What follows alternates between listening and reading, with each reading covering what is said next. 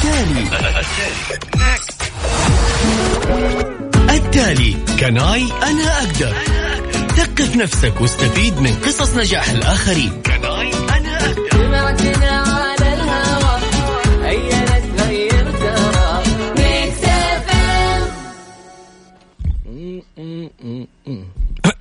بسم الله الرحمن الرحيم. السلام عليكم ورحمة الله وبركاته. بسم الله الرحمن الرحيم، والصلاة والسلام على نبينا محمد وعلى آله وصحبه أجمعين. ربي اشرح لي صدري ويسر لي أمري واحلل عقدة من لساني يفقه قولي. اللهم اجعلنا من الذين هدوا إلى الطيب من القول وهدوا إلى صراط الحميد. اللهم علمنا ما ينفعنا وانفعنا بما علمتنا وزدنا يا رب علما. عسى أن يهديني ربي لأقرب من هذا رشدا. على الله توكلنا. ربنا آتنا الحكمة وفصل الخطاب. ربنا آتنا رحمة من عندك وعلمنا من لدنك علما، إنا إن شاء الله لمهتدون. منذ يوم الاثنين بدأنا في موضوع التوعية عن طريق موضوع كيف تصبح الميكروبات البكتيرية والفيروسية مقاومة للمضادات عموما، إن كان مضادات حيوية يعني اللي تقتل البكتيريا، ولا جميع أنواع الأدوية. تكلمنا عن الحالة النفسية والهلع، وكيف الطمأنينة والراحة تقوي المناعة، وكيف الهلع والخوف يعني يمحي المناعة. الكورتيزول هرمون التوتر يتسبب في توقف تام لموضوع المقاومة والخلايا البيضاء وعملياتها الطبيعية. الحاجة الثالثة تكلمنا عن مين إيش ربي كان باقي. آه اليوم هذا الكلام عن أمس، آه أول أمس كأنها دورة تدريبية. يوم الثلاثاء اللي هو أمس يوم الكتاب تكلمنا على كتاب هذا رسول الله صلى الله عليه وسلم، وتكلمنا عن إعجازات علمية في الكتاب والسنة. اليوم قصة نجاح ومرتبطة بالحالتين السابقتين أو بالحلقتين السابقتين. لماذا؟ لأنه حديث النبوي عليه الصلاة والسلام يقول لكل داء دواء، علمه من علمه وجهله من جهله، أو كما قال صلى الله عليه وسلم. الأبحاث يعني أحد الدول الخليجية عاملة مركز لزراعة فواكه القرآن، كل الفواكه والخضروات وال, وال... يعني المحاصيل الزراعية اللي وردت في القرآن عاملين لها مزرعة تجمعهم بالكامل. من الأشياء اللي وردت في القرآن قول بني إسرائيل لموسى عليه السلام لن نصبر على طعام واحد فادع لنا ربك يخرج لنا مما تنبت الأرض من بقلها وقثائها وفومها وفومها اللي معتقد أنه هو الثوم وعدسها وبصلها، هذه كلها من الفواكه. وفي الطلح المنضود يقال أنه الموز والعنب والإشباقي والنخيل، يعني كل هذه الأشياء المذكورة ما جاءت من فراغ. اليوم سمعنا أحد الأطباء الله يجزاه خير، هو يعني نشط على وسائل التواصل الاجتماعي، قال أن الموضوع اللي يقول الثوم يعالج ميكروبات ويقتل الأشياء هذه كلها هذا كلام غير علمي.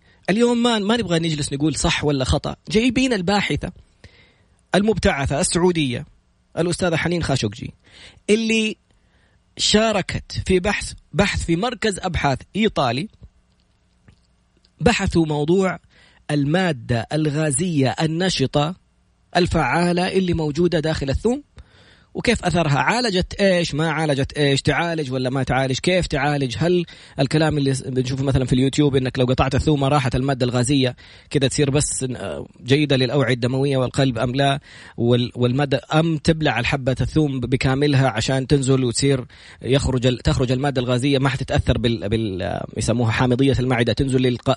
لقاعدية الأمعاء، في حامض وفي قاعدي، حامضي أو قلوي اللي هو يسموه القاعدي، إنه هذه تخرج المادة الغازية في الأمعاء ما تأثر على ما تتأثر في المعدة، تنزل الأمعاء وتطلق المادة الغازية وتساعد على حماية من أشياء كثير. ما نبغى نفتي كل هذا اسم... الأشياء سمعناها سمعناها سمعناها لا يفتى ومالك في المدينة، لا يفتى والأستاذة حنين على التليفون. لحظة نشوف، أوه لازم السماعة الثانية. طيب فويصل كذا سريع و... ونرجع لها إن شاء الله. من بريطانيا من لندن الآن موجودة وشاركتنا واستقبلت اتصالنا في وقت متأخر ووافقت مباشرة، الله يكرمها ويجزاها خير وينفعنا بعلمها. ورسالة قبل ما أنسى إلى خادم الحرمين الشريفين وولي عهده الأمين، ائتونا بباحثينا وخريجي الأبحاث ووفروا لهم ما شاء الله تبارك الله. الآن كلية الأمير محمد بن سلمان استقطبت أكبر مرك أو أكبر برنامج ماجستير في العالم، بابسون يونيفرسيتي يقولوا كمان يرجعوا حضارم بابسون، بس يعني أفضل برنامج ماجستير أعمال في العالم استقطبوهم وجابوا البرنامج وجابوا دكاترة من عندهم وفتحوها في كلية الأمير محمد بن سلمان لإدارة الأعمال. رائعة البادرة. في الترفيه أفضل شركات الترفيه العالمية، في الإدارة، في التنفيذ، في كل شيء راح بحثوا عن أفضل ما هو موجود في العالم واستقطبناه. الآن دور باحثين. الدكتورة المطيري لما طلعت في برنامج في المختصر قالت إنه ال الناس اللي موجودين أو الإدارات الموجودة أو اللي في الوزارات ما لقيت التعاون، جيبوا لنا إياهم الباحثين حقونا المطيري وخاشقجي وباقي الباحثين كلهم وخليهم هم يشوفوا مين أفضل برنامج أبحاث أو مركز أبحاث نستقطب، نسوي زي الفرنشايز، زي ما جبنا بابسون، زي ما جبنا الشركات الكبيرة الاستشارية، نجيب أفضل مركز أبحاث أبحاث في العالم، وعندنا شبابنا مخرجين من كل مكان ما شاء الله عليهم، خليهم هم يقولوا كيف يبغوا الآلية حقت مركز الأبحاث. لا نربطهم بمستشفيات أو مراكز أو وزارات أو ناس ممكن يكون ال ال يعني طبيعة العمل مختلفة أو بيروقراطية الوزارات، بعض الوزارات أو مركزية بعض الأشخاص. ما نبغى ندخل في هذا الموضوع.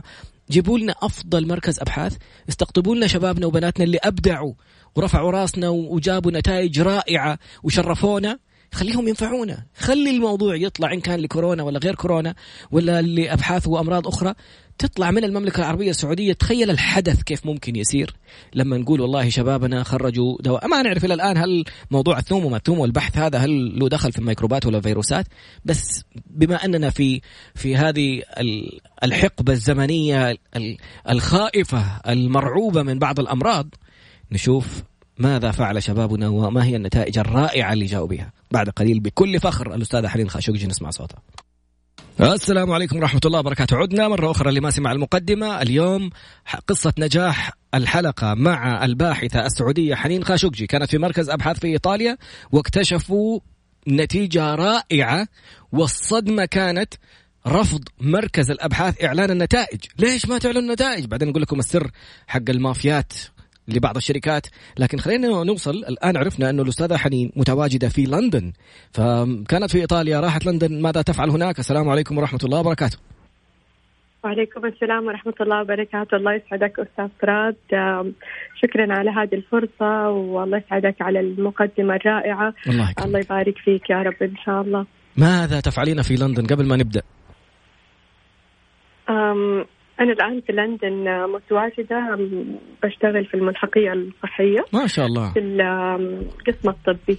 ما شاء الله. الحمد لله. ما شاء الله لا قوة إلا بالله. والله شكرا لوزارة الصحة. ما أعرف من المسؤول اللي اللي يستقطب الباحثين ويحطهم في الأماكن المناسبة، فالله يجزاه خير صاحب القرار. لسه بنقول فين باحثينا ومبتعثينا، فين كيف نستثمر يعني علمهم وإنجازاتهم، فطمنتينا الحمد لله.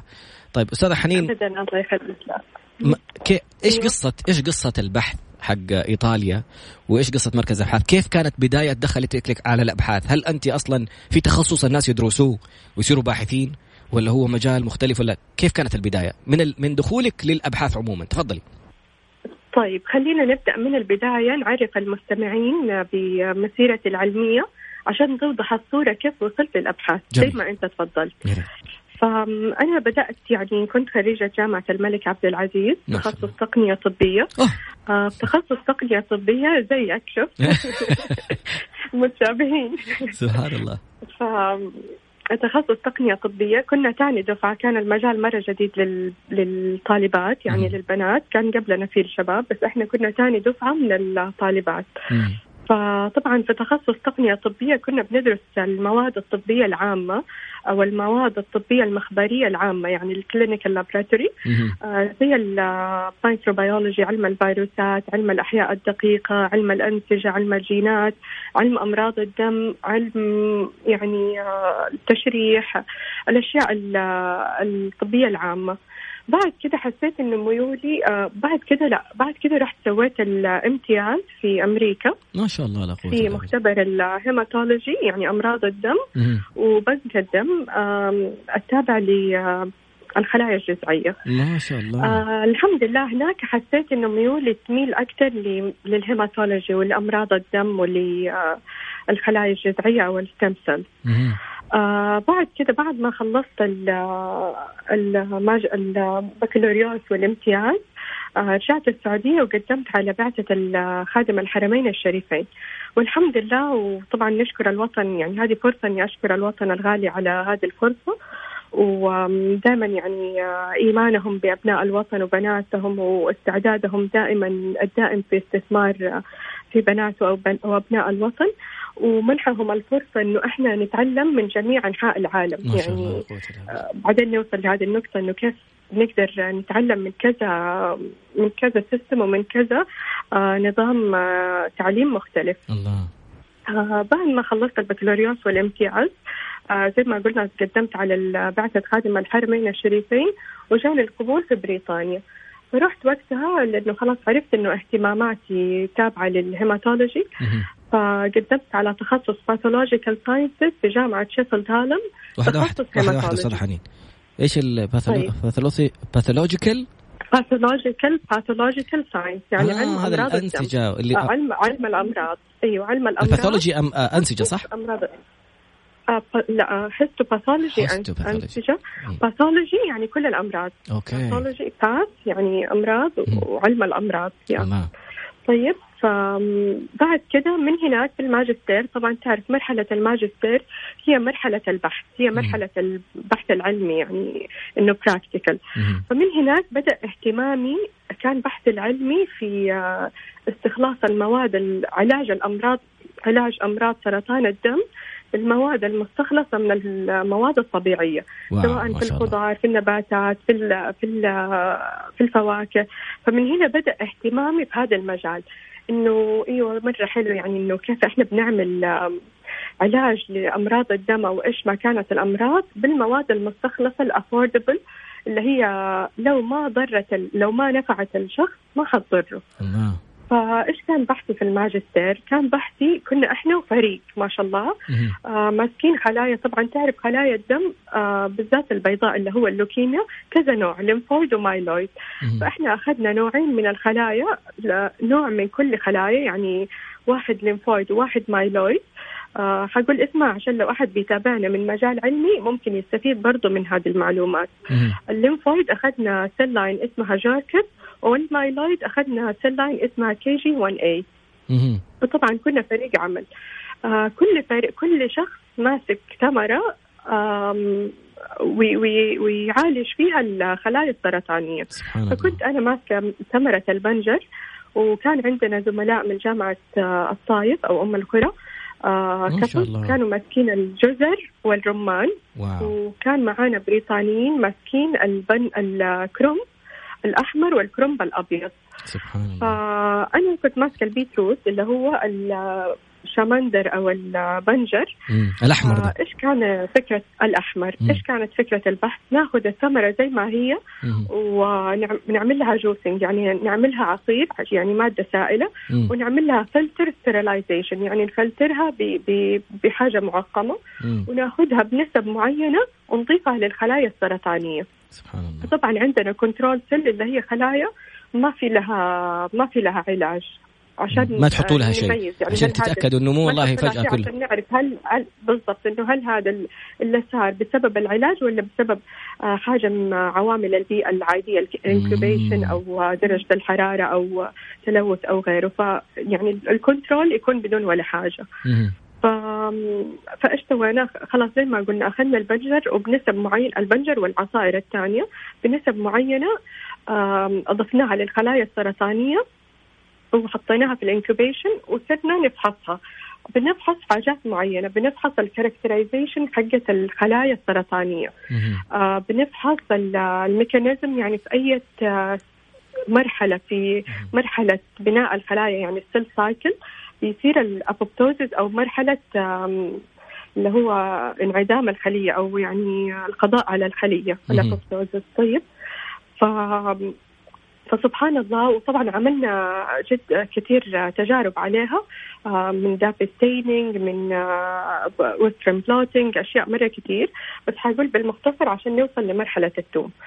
فبعد كده اكتشفنا انه من اقل نسبه يعني من خمسة وعشرين بالمية من الجوس من خمسة وعشرين بالمية من العصير المعالج الخلايا السرطانيه هذه صار لها يعني ماتت طيب سبحان الله ف...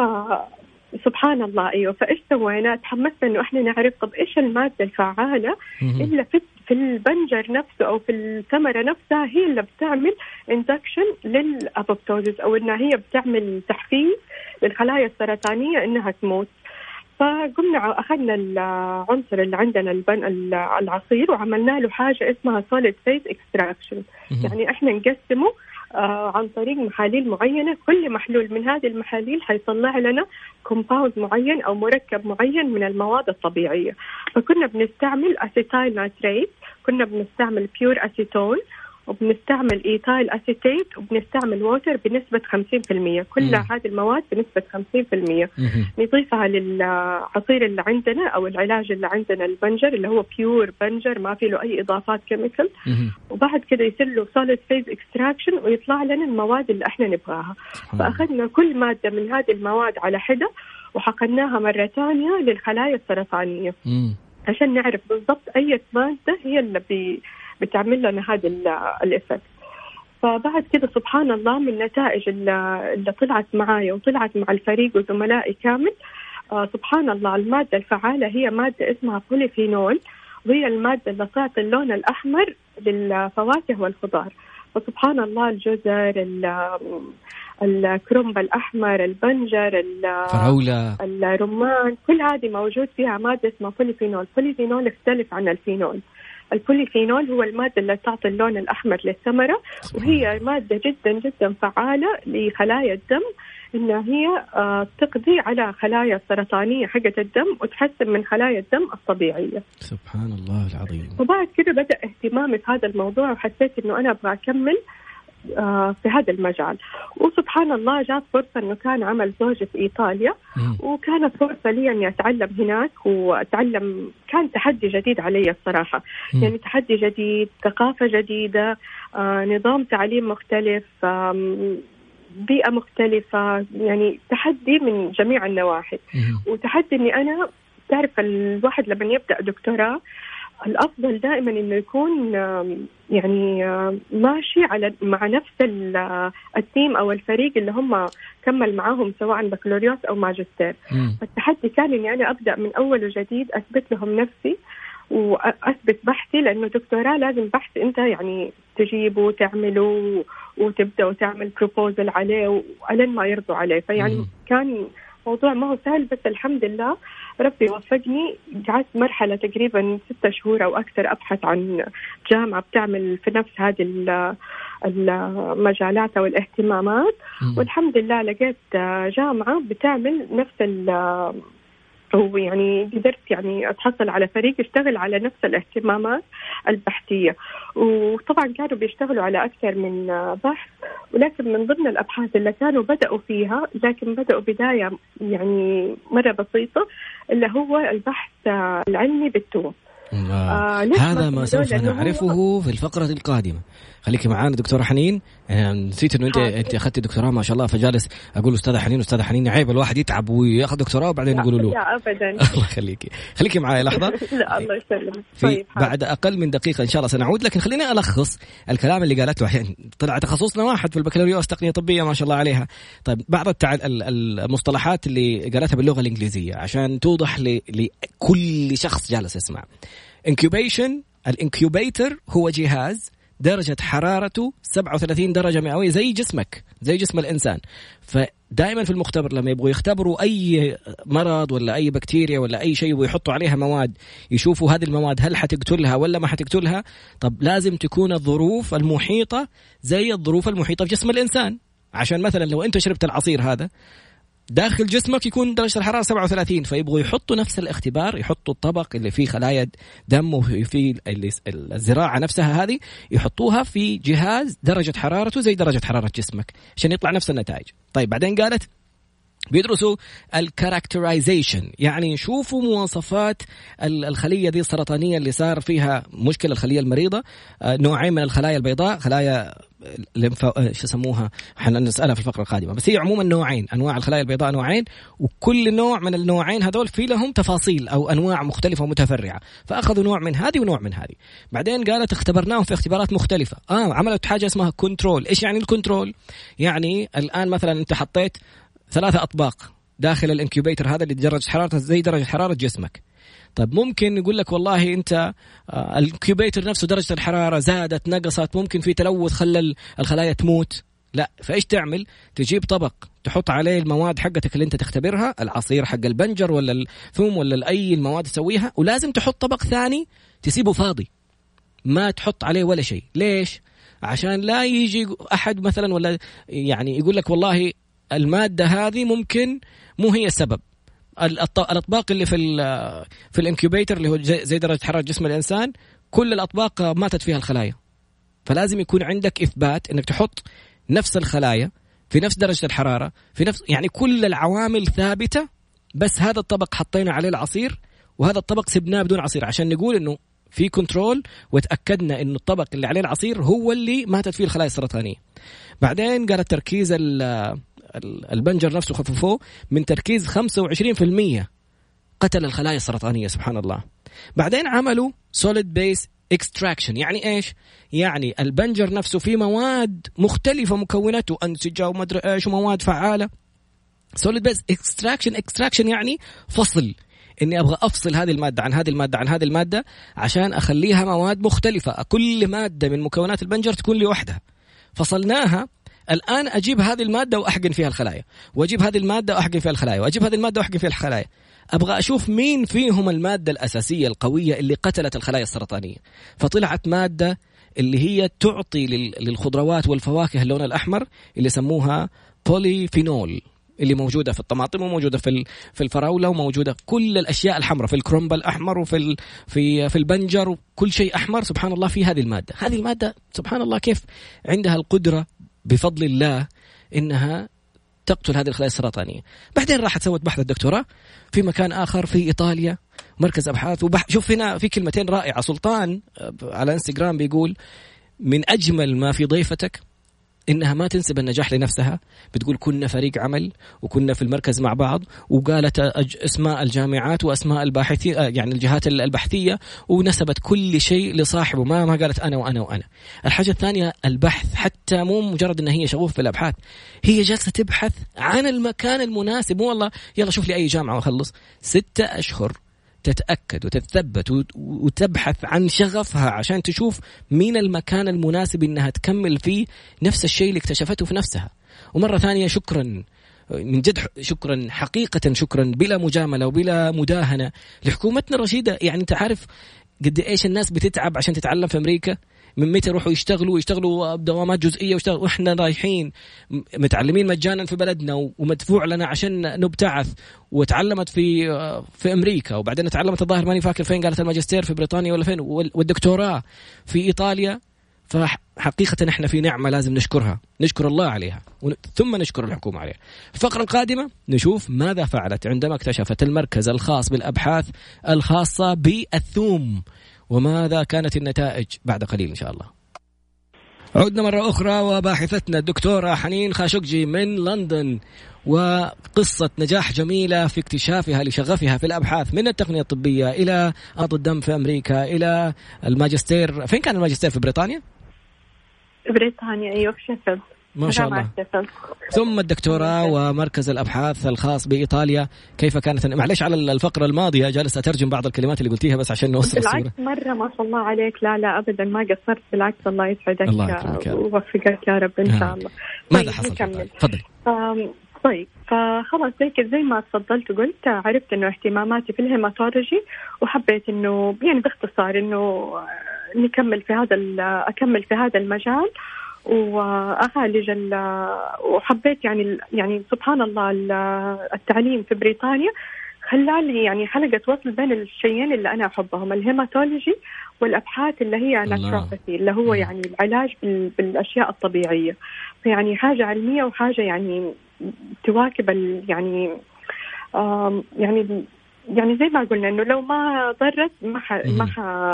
ما ح... لو ما نفعتك ما ضرك. والشيء الثاني بالضبط، والشيء الثاني ما حبيت يعني آه إني أخش في مجال يعني مثلا يكون كله مثلا جينات أو أنه مجال جدا جميل وجدا يعني ما شاء الله الله يوفقهم كل من يشتغل فيه، أو في حاجات تكون فيها يعني كيميكال يعني ميديكال ولا حاجة زي كده، إنه عشان لا لا ندخل في موضوع يعني عشان يكون سهل فهمه للغالبية ويفيدني نفسي في نفسي أنا أول ويفيد في عائلتي وفي الناس اللي أعرفهم.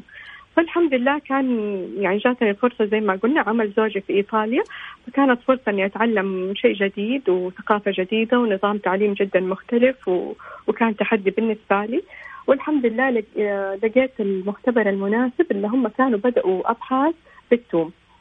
كانوا بيعملوا أبحاث بالثوم على الخلايا القلب. إيش كانوا بيعملوا؟ المادة الفعالة الموجودة في الثوم هي مادة طيارة اسمها diallyl disulfide، اللي هو هو يعني fat soluble organo sulfur compound، يعني هو مادة هي المادة اللي بتعطي الريحة النفاذة للثوم. سبحان الله. فهذه هي المادة الفعالة عندنا. فكيف كان تجميعها؟ كان جدا صعب. هذا كله عملناه يعني من من البيسك، قعدت أعمله بنفسي. يعني بنجيب الثوم آه فريش طبعا أورجانيك من مزارع معينة كلها أورجانيك. آه آه الحلو في إيطاليا إنه عندهم مزارع مخصصة للأبحاث، مزارع بس كلها أورجانيك ما فيها أي حاجة، وحتى ما يأكلوا هذه الأشياء، فقط فقط للأبحاث يتابعوها، وكله يعني مختبر كامل للأبحاث بس يزرعوا فيه المواد اللي بيعملوا فيها التجارب إيش ما كانت المواد. المهم المادة الفعالة في الثوم زي ما قلنا هي المادة الطيارة، وهي مادة غازية اللي بتعطي الريحة للثوم. فهذه المادة ما تظهر طبعا فعاليتها غير لو أنت عملت كراش للثوم، يعني أنت طحنت الثوم. فأنت وانس إنك أنت تطحن الثوم خلاص طلعت المادة الفعالة. مم. فإحنا إيوه فصارت المادة، فإحنا نبغى نحفظها. فإيش سوينا؟ لأنه صعب إنك تأخذ هذا يعني تعمل له كراشنج وتحطه في الخلايا، يعني صعب صح؟ مم. فإحنا إيش سوينا؟ أخذنا هذه المادة اللي أخذنا الثوم وبخاصية التكاثف اللي هو عكس التسامي، اللي هو نحول الغاز إلى دروبلت أو الغاز إلى يعني حاجة ما هي دروبلت، هي أقل من دروبلت لأنها ما تتشاف بالعين المجردة. سبحان الله. بس يعني almost زي دروبلت، سميناها مايكرو بابل. آه هذه حولنا الغاز اللي هي الدايليل دايسلفيت لهذه المادة آه مايكرو بابل. هذه المايكرو بابل طبعا لأنها مستخلصة أو متكونة من هذه المادة الفعالة اللي هي آه فات سولبل، يعني ما تدوب في الموية. آه فإذا ما دابت في الموية ما حتتفاعل مع خلايانا، لازم أوه. نعمل لها كابسوليشن أو أو نحيطها بغشاء عشان آه يعني هذا الغشاء يصير زي السبيل إنها هي تدخل في الخلايا. فإيش عملنا بواسطة أيوة سبحان الله بواسطة السونيكيشن. السونيكيشن هذا يعني طبعا إحنا هي هذه كلها عمليات كيميائية، فيعني المادة هذه خليناها تمر بعدة تفاعلات كيميائية. معلش ممكن أنا أقول مصطلحات يعني شوية كيميائية أو طبية جلسكتوا براكي. أيوة طيب. فإيش عملنا؟ عملنا طبعا زي ما قلنا عمليات كيميائية. فهذه العملية اسمها سونيكيشن، هي عملية التحريك بالأصوات، التحريك بالصوت. آه جهاز معين، فحطينا هذا الدروبلت وبالسونيكيشن أو بهذا التحريك بالصوت قدرنا آه نحيط المايكرو بابل اللي كوناها بمادة ببروتين اسمه ألبومين، لأنه هذا الألبومين هو ووتر سولبل، فيساعد إنه الخلية أو المايكرو بابل اللي عندنا يدخل على الخلية ويتفاعل معها. بعد كده لأنها مادة طبيعية فحطينا لها حاجة اسمها ليولينيك أسيد. الليولينيك أسيد هذا يساعد على عدم أكسدة المادة لأنه هي مادة طبيعية، فخفنا إنه يصير لها أكسيديشن وتتخمج أو أو يعني أو ما تدي المفعول اللي إحنا نبغاه، عرفت؟ فهذه هي المراحل للتحضير للمايكرو بابل اللي عملناه. بعد كده نيجي لمرحلة إيش إيش عملنا يعني ال ال طبعا الخلايا اللي, ك... اللي كنت بستعملها الخلايا السرطانية كانت خلايا آه آه سرطان الثدي breast cancer cell cell line اسمها إم سي إف سبعة. طيب إم سي إف سبعة طبعا هذه تيشو ها إم سي إف سبعة ايوه ايوه إم سي إف سبعة طبعا هي تيشو عكس الهيماتولوجي، كانت cell line يعني دم يعني سائل. آه طيب بس هي برضه اللاين. فبعد كده حقناها وبدأنا نقيس ثلاثة أشياء. بدأنا نقيس الام تي تي اللي هو السيل ميتابوليك اساي عشان نشوف الخصائص الميتابوليك أو الخصائص مو الغذائية، يعني الخصائص حقت هذه الخلايا مع بعض، يعني المادة الفعالة مع مع خلايا سرطان الثدي اللي هو هو كلورومتريك يعني تكنيك، وبنشوف فيه ال إن إيه دي بي.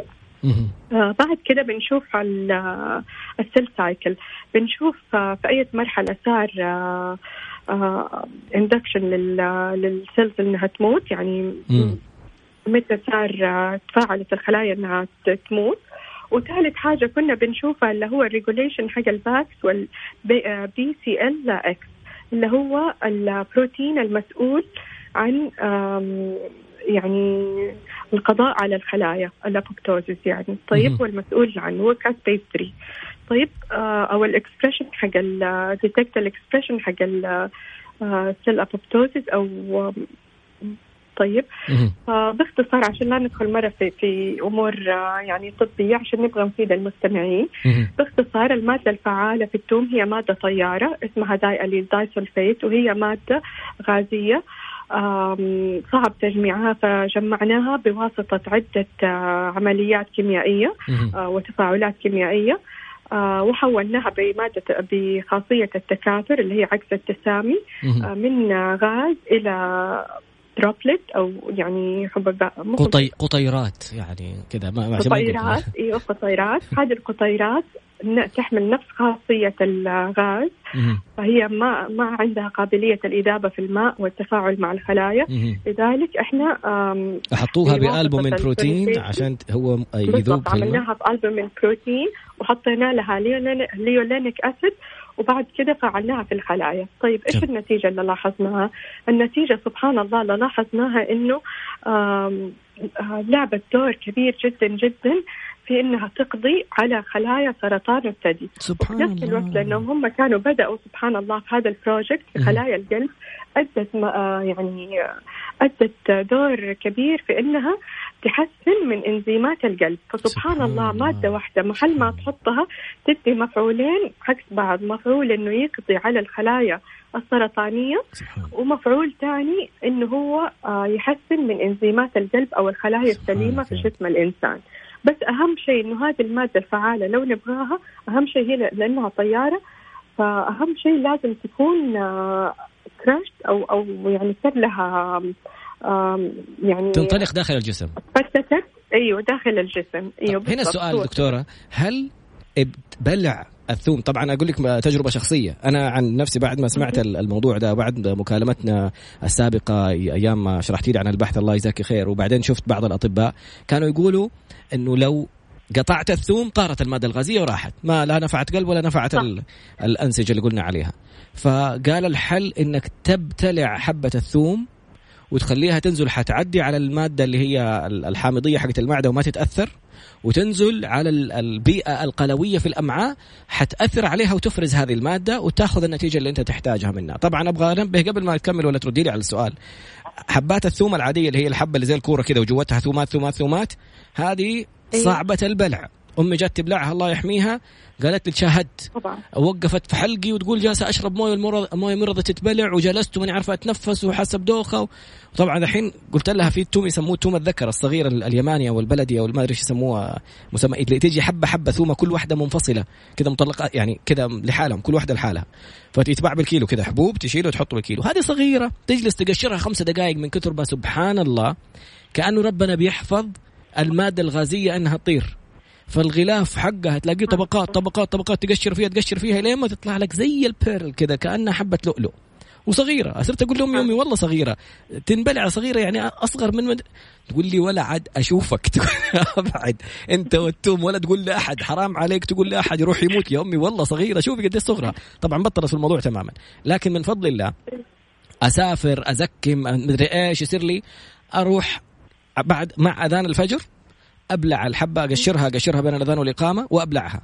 أنا أجلس لين طلوع الشمس تكون مرت ساعة ساعة ونص ساعتين بعدين أجي على الفطور وأفطر, يعني قبلها ما يكون في شيء عشان لا يتأثر يعني امتصاصها, هذا هذا المعتقد اللي عندي, وبعدها ما أكل شيء لمدة ساعتين عشان أخلي الجسم يتفاهم معاها لوحده كذا, روحي خذي راحتك وعيشي وطلعي موادك وسوي أشيائك لوحدك, ما أبغى أي أحد يزعجك.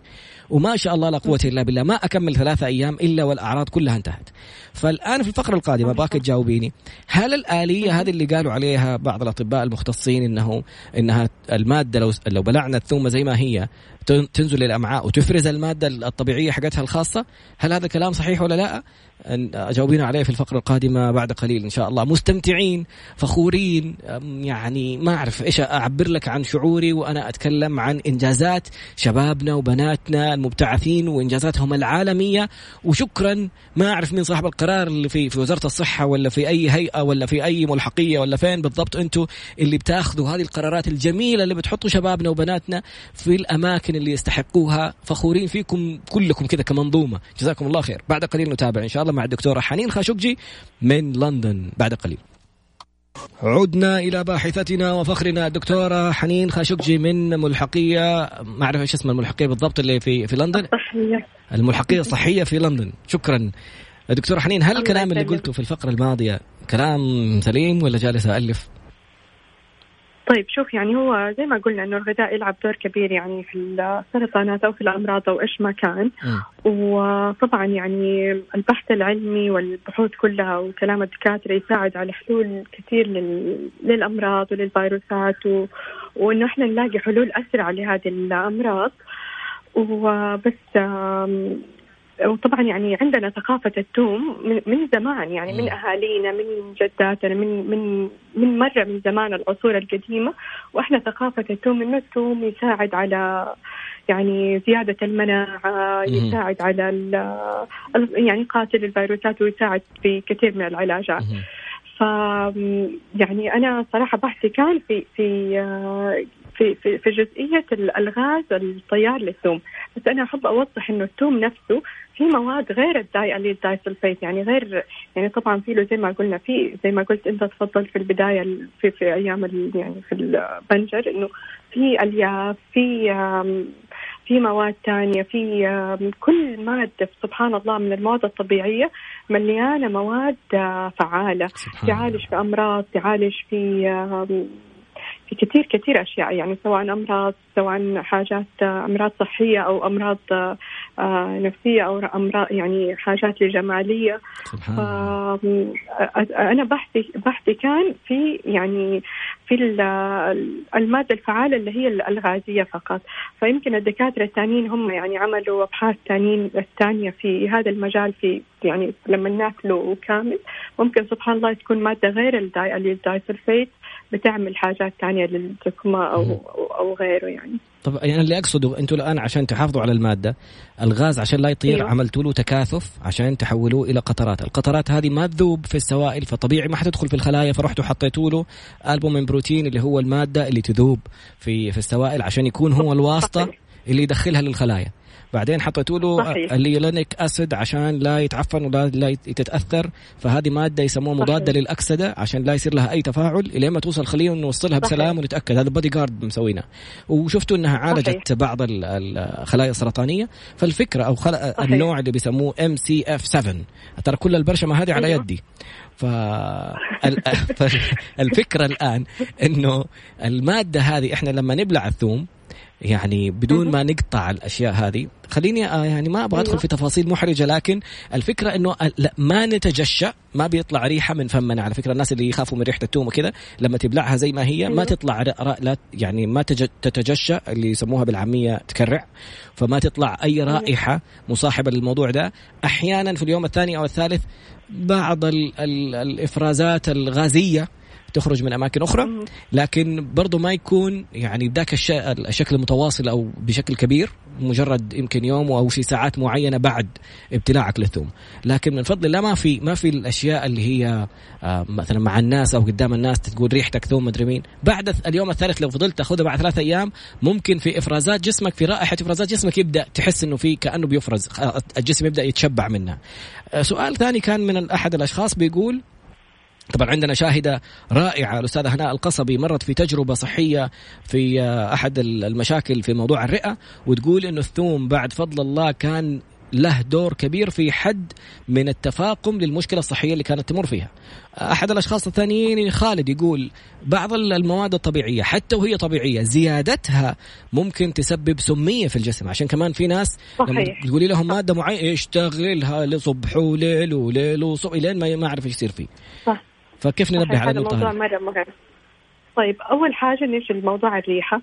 آه صح كلامك، يعني أنا أنا أول الناس اللي عانيت من الريحة لأني كنت بشتغل في هذا الموضوع وكان وقتها شعري طويل، اضطريت إني أقصه عشان أوه. الريحة كانت تلصق في الشعر، كانت تلصق في الأظافير، حتى لو إني لابسة جلبس كنت أرجع البيت وحتى يعني عندي جايبة ملابس لللاب أو للمختبر وملابس عشان لما أرجع بيتي، بس كانت الريحة تجلس لاصقة. لكن في حلول تانية، يعني في حلول يعني ممكن الواحد يعني لو أنه أكلها وخايف من الريحة اللي تطلع وزي كده، وفي حلول يعني غذائية، يعني ممكن الواحد يأكل بدائل غذائية بعدها. موية الورد تساعد يعني شوي على امتصاص هذه الروائح. في لبان معين مخصصينه برضو للثوم لأنه نبغى الفائدة ما نبغاها تروح. هذا الشيء. ثاني شيء زي ما قلنا أنه قلت لي في البداية أنه عملنا ليولينيك أسيد وعملنا له ألبومين كوتد عشانها ما هي مادة ما تدوب في يعني oil soluble أو fat soluble، ما هي water soluble. لكن سبحان الله لو الجسم أخذها هي حتتفاعل في الجسم لأنه إحنا أوريدي في جسمنا فيه ألبومين. فهذا الشيء يعني الحمد لله من من نعم الله علينا إنه إحنا آه عندنا ألبومين في جسمنا وعندنا بروتينات تقدر تأخذ هذا يعني في في في خاصية الامتصاص. لما تشوف مواد غير قابلة في الإذابة في الماء أو الامتصاص تقوم تحيطها، عشان سبحان الله شوف يعني كيف نعمة الله علينا إحنا كبشر وكيف ربنا بيمدنا بكل هذه الأشياء الطبيعية. والحمد لله إنه في يعني شباب وشابات وغيره بيعملوا هذه الأبحاث عشان يفيدوا، وأنا حابة إني أفيد غيري وحابة إنه يعني تعرف يعني ما شاء الله يعني توجه الرؤية دحين يسابق الزمن في التطور في التقنية، يعني رؤية عشرين ثلاثين. فإحنا من واجبنا إنه إحنا أبناء الوطن إنه نشتغل على نفسنا ونتميز ونبرز الوطن بصورته الصحيحة و... ويعني نتبع رغباتنا، يعني إيش إيش ال... إيش ال... الاهتمامات إيش الشيء ون... ونبرز صورة الوطن في داخل بلدنا وفي الخارج كمان، يعني عشان نواجه التسابق الرؤية وكذا. جميل جدا دكتورة حنين. آه. في الفقرة القادمة، بس أنا قبل ما نطلع الفقرة القادمة حيكون آخر فقرة معنا. أيوه. في الفقرة القادمة إن شاء الله. هل الم... طيب. يعني ب... من واقع خبرتك بلع الثوم الصغير، عشان أمي بتنبهني لا تقتل الناس، الثوم مو الثوم العادي الحبات الكبيرة دي اللي أيوه. يتلاصقوا مع بعض، الحبات المفرقة مفرطة كذا تلاقيها حبة حبة حبة يسموه الثوم الذكر. فرضنا أنه فكرة البلع بما أنها قلنا أنه ممكن، هل فكرة أنها تمر في الحامضية حقت المعدة وما تتأثر وتنزل للأمعاء وتطلق المادة الغازية، هل هذا يعني عقلانيا أو منطقيا بناء على خبرتك هل يعتبر تتوقع أنه ممكن يعطي نتيجة زي ما قلنا، ولا ما ما عندك خبر فيها، ولا بس من واقع خبرتك؟ أنا عشان ما يعني ماني حابة يصير انفلكت مع يعني أبحاث تانية أو ناس تانية يكون قالوا على هذا الموضوع إنه م. هو يعني يعني ينفع وكده، وأجي يعني أقول مثلا ما ينفع وكده. فأحسن يعني المصدر اللي يعني قال لكم هو يعني ممكن يفيد أكثر في م. هذا الموضوع. م. إيه. يعني أنا بصراحة عاجز عن شكرك على احترافيتك والله. وعلى... أنا مرة مستمتع الصراحة معاكم يعني والله و... أبدا. الله يسلمك. والممتع أكثر و... إنك ما بتفتيش، يعني الحاجة اللي ما تعرف فيها تقولي ما أعرف. يعني في قاعدة في في مثل وبرنامج صار في أحد الدول، برنامج اسمه أرجوك ما تفتيش، في ناس تسألهم عن حاجة هم مو عارفين عنها وبيفتيك. ففخورين والله بكل كلمة ومعلومة علمتنا هي. في الفقرة القادمة حترك لك المجال واترك لك المايك واسيبك كذا تتحفينا وتمتعينا وتشكري من تريدين شكره. وأنا يعني بالنيابة عنك وعن كل شبابنا وبناتنا، لو تسمحوا لي أن أقول بالنيابة عننا كلنا، حب أشكر الملحقية والوزارة الصحة وكل من له دور أنه نشوف يعني الأشخاص اللي يستحقوا أنهم يكونوا في أماكنهم ومناصبهم، هم فعلا في هذه الأماكن والمناصب اللي يستحقوها. شايفين الآن وزراء كانوا رجال أعمال، إن كان وزير عمل ولا غيره, شايفين ناس مختصين في الصحة, شايفين مجالات. قبل أربعة ثلاثة أربع أيام كنت مع الأستاذ الدكتور نبيل كوشك وجالس يتكلم في سعودي فينشر كابيتال أو رأس الاستثمار الجريء اللي جالسين يستثمروا في مشاريع ريادية, بيكلمني عن فريق العمل اللي معاه, يقول لي يا ترى جالسين في وحدة محامية اسمها نورة, إن شاء الله كنا فاكر اسمها, يقول لي جلسنا نستقطبها ثلاثة أسابيع لأنها فنانة إنسانة, إن شاء الله نأخذها قصة نجاح بإذن الله. تخرجت من كلية الأمير سلطان قسم قانون ودرست في أمريكا وجلست في مكاتب محاماة أمريكية ومتخصصة في الفنتشر كابيتال في رأس الاستثمار الجريء في كل تفاصيله, عندها خبرة رائعة, يعني يقول ريحتنا من الجانب القانوني كله. هذه الأشياء يقول أنا جالس مع مجموعة شباب وبنات ومو لوحدها, يعني يقول لي فريق العمل كله كل واحد فيهم قصة نجاح. حقيقي فخورين وسعيدين إنه نشوف اليوم الدكتورة حنين خاشقجي, ونشوف إن شاء الله قريبا باقي الأشخاص اللي وصلوا لهذه المناصب وهم كلهم ثقة, كلهم خبرة, وجالسين يعني يبدعوا ويقفزوا بالبلد بمجملها إلى مصاف أقوى و يعني الدول في العالم إنجازا وأرقاما, وحقيقة بتنعكس كلها على أرقام هنشوفها مستقبلا بإذن الله بشكل كبير. دكتورة حنين خاشقجي في الفقرة القادمة سيكون المايك لها في ثلاث دقائق خاصة تقول فيها ما تشاء بعد قليل إن شاء الله. ثلاث دقائق الأخيرة المتبقية سنتركها للدكتورة حنين خاشقجي. قبل ما نوصل لثلاث دقائق نقول الأستاذ أبو ساجد الزول من السودان يقول مضغ البقدونس يزيل رائحة الثوم, والثوم استعماله علاج للضغط ويطرد الديدان من الجهاز الهضمي. الأخ سلطان من العراق كمان يقول لنا أنه القرنفل ثلاث حبات قرنفل ممكن تزيل لك ريحة الثوم من الفم. يعني هذه بعض المشاركات يعني من من تجارب الآخرين. الختام مع الدكتورة حنين خاشقجي وثلاث دقائق على النهاية, تفضلي سيدتي. الله يسلمك. أول شيء أسأل الله أن يجعل عملنا جميعا خالصا لوجهه الكريم ويتقبل منا كعلم ننفع فيه البلاد والعباد. آه طبعا آه لولا الله ثم إيمان الأهل ودعمهم ورضاهم والأهل وزوجي ودعائهم الدائم لنا ما كان وصلنا, ولا ربي سهل لي أي شيء من هذا اللي ربي التسهيلات اللي ربي سهل لي هي. آه طبعا أحب أشكر الوطن الغالي أنهم يعطونا هذه الفرصة إحنا كأبناء وبنات الوطن, واستعدادهم الدائم في الاستثمار في بنات في البنات والشباب ومنحهم الفرص في جميع أنحاء العالم. طبعا أولا حابة أني أشكرك جدا جدا أخترت الله يسعدك الله يسعدك وربي يكثر من أمثالك, يعني أنت ما شاء الله مثال لل... للنجاح وللطموح ولل لا ما شاء الله تبارك الله عليك أبدا. يعني فزي ما قلت أول يعني توجه الرؤية الآن بسابق الزمن في التطور, فواجبنا إحنا كأبناء الوطن إنه نشتغل في على نفسنا ونتميز ونبرز الوطن بصورة جميلة في داخل المملكة وخارجها. وحابة إني أشجع البنات والشباب في مجال الساينس لو جاتهم الفرصة, إنه أبغى أقول لهم اتبعوا رغباتكم. شيء طبيعي في البداية لما واحد يخلص بكالوريوس وما يكون عارف إيش يبغى إيش يبغى يسوي, كله يجي في وقته, كله في الوقت المناسب حيجي. يعني حابة بس أقول لهم مثال بسيط, ولا إني ما ولو إني ما أحب إني أتكلم عن نفسي يعني كبيرسونال, لكن أنا تزوجت وأنا ما خلصت البكالوريوس, يعني خلصت قبل سنة الامتياز سنة رابعة. أيوه فأبغى أقول لهم إنه اتزوجت في سنة رابعة, كملت البكالوريوس وكملت الامتياز وأنا في بيت يعني زوجي. بعد كده طلعت سويت الماجستير ولدت بنتي الأولى, بعدها بستة شهور حملت بنتي الثانية وأنا بأدرس الماجستير. فإنه الدراسة أو قصة الزواج أو ظروف الحياة أو الأطفال ما هم عائق أبدا للدراسة.